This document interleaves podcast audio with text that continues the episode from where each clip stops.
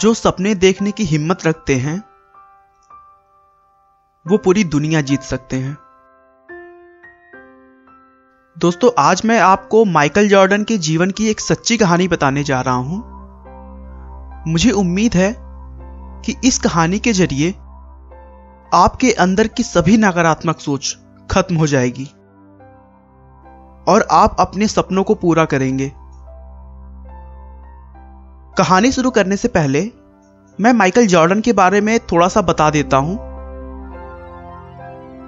जिस तरह सचिन तेंदुलकर क्रिकेट के भगवान माने जाते हैं, उसी तरह बास्केटबॉल खेल में माइकल जॉर्डन का नाम सबसे पहले आता है।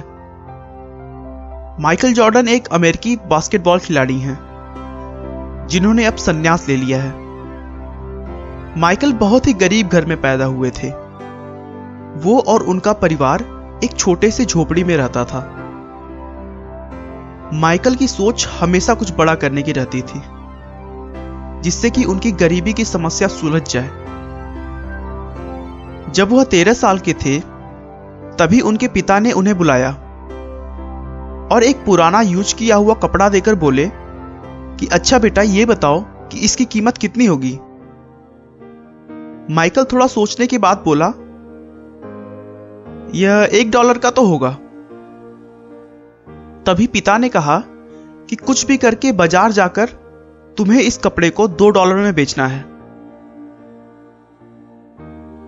माइकल ने उस कपड़े को अच्छे से धो दिया और फिर घर पर स्त्री ना होने के कारण वह उसे ढेर सारे कपड़ों के नीचे सीधा करने के लिए रख दिया। अगले दिन देखा कि कपड़े पहले से अच्छे दिखाई दे रहे हैं। उसके बाद उसने पास के रेलवे स्टेशन पर जाकर पाँच घंटों के मेहनत के बाद कपड़े को बेच दिया। और बहुत खुश होता हुआ घर आया और अपने पापा को पैसे दे दिए। पंद्रह दिनों के बाद पिता ने फिर से उसे वैसे ही एक कपड़ा दिया और कहा कि जाओ, इसे बीस डॉलर में बेच कर आओ माइकल थोड़ा सा आश्चर्य होते हुए बोला, इसके बीस डॉलर कौन देगा? पिता ने कहा, एक बार कोशिश तो करो।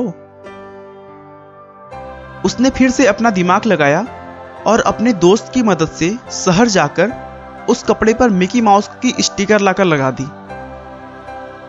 और अमीर घर वाले बच्चों के स्कूल के सामने उसे बेचने लगा।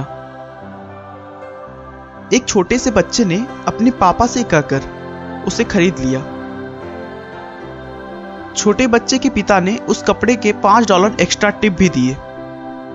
और इस तरह उसने एक डॉलर की उस कपड़े को पूरे पच्चीस डॉलर में बेचा और खुशी खुशी पापा को घर पर आकर बताया।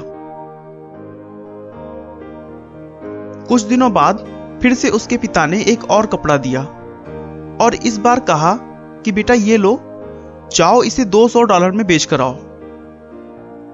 इस बार तो यह बहुत ज़्यादा था, लेकिन माइकल ने कुछ भी नहीं कहा, क्योंकि हर बार वह सफल हो जा रहा था। इस बार उसने दो तीन दिनों का समय लिया। उसे कुछ भी समझ नहीं आ रहा था कि आखिर वह इसका दाम एक डॉलर से बढ़ाकर दो सौ डॉलर कैसे करे। अचानक उसके दिमाग में एक आइडिया आया और वह तुरंत शहर चला गया। उस दिन उस शहर में बहुत ही पॉपुलर एक्ट्रेस आई हुई थी। उसने पुलिस का घेरा तोड़ते हुए उस एक्ट्रेस से उस कपड़े पर ऑटोग्राफ मांगने चला गया।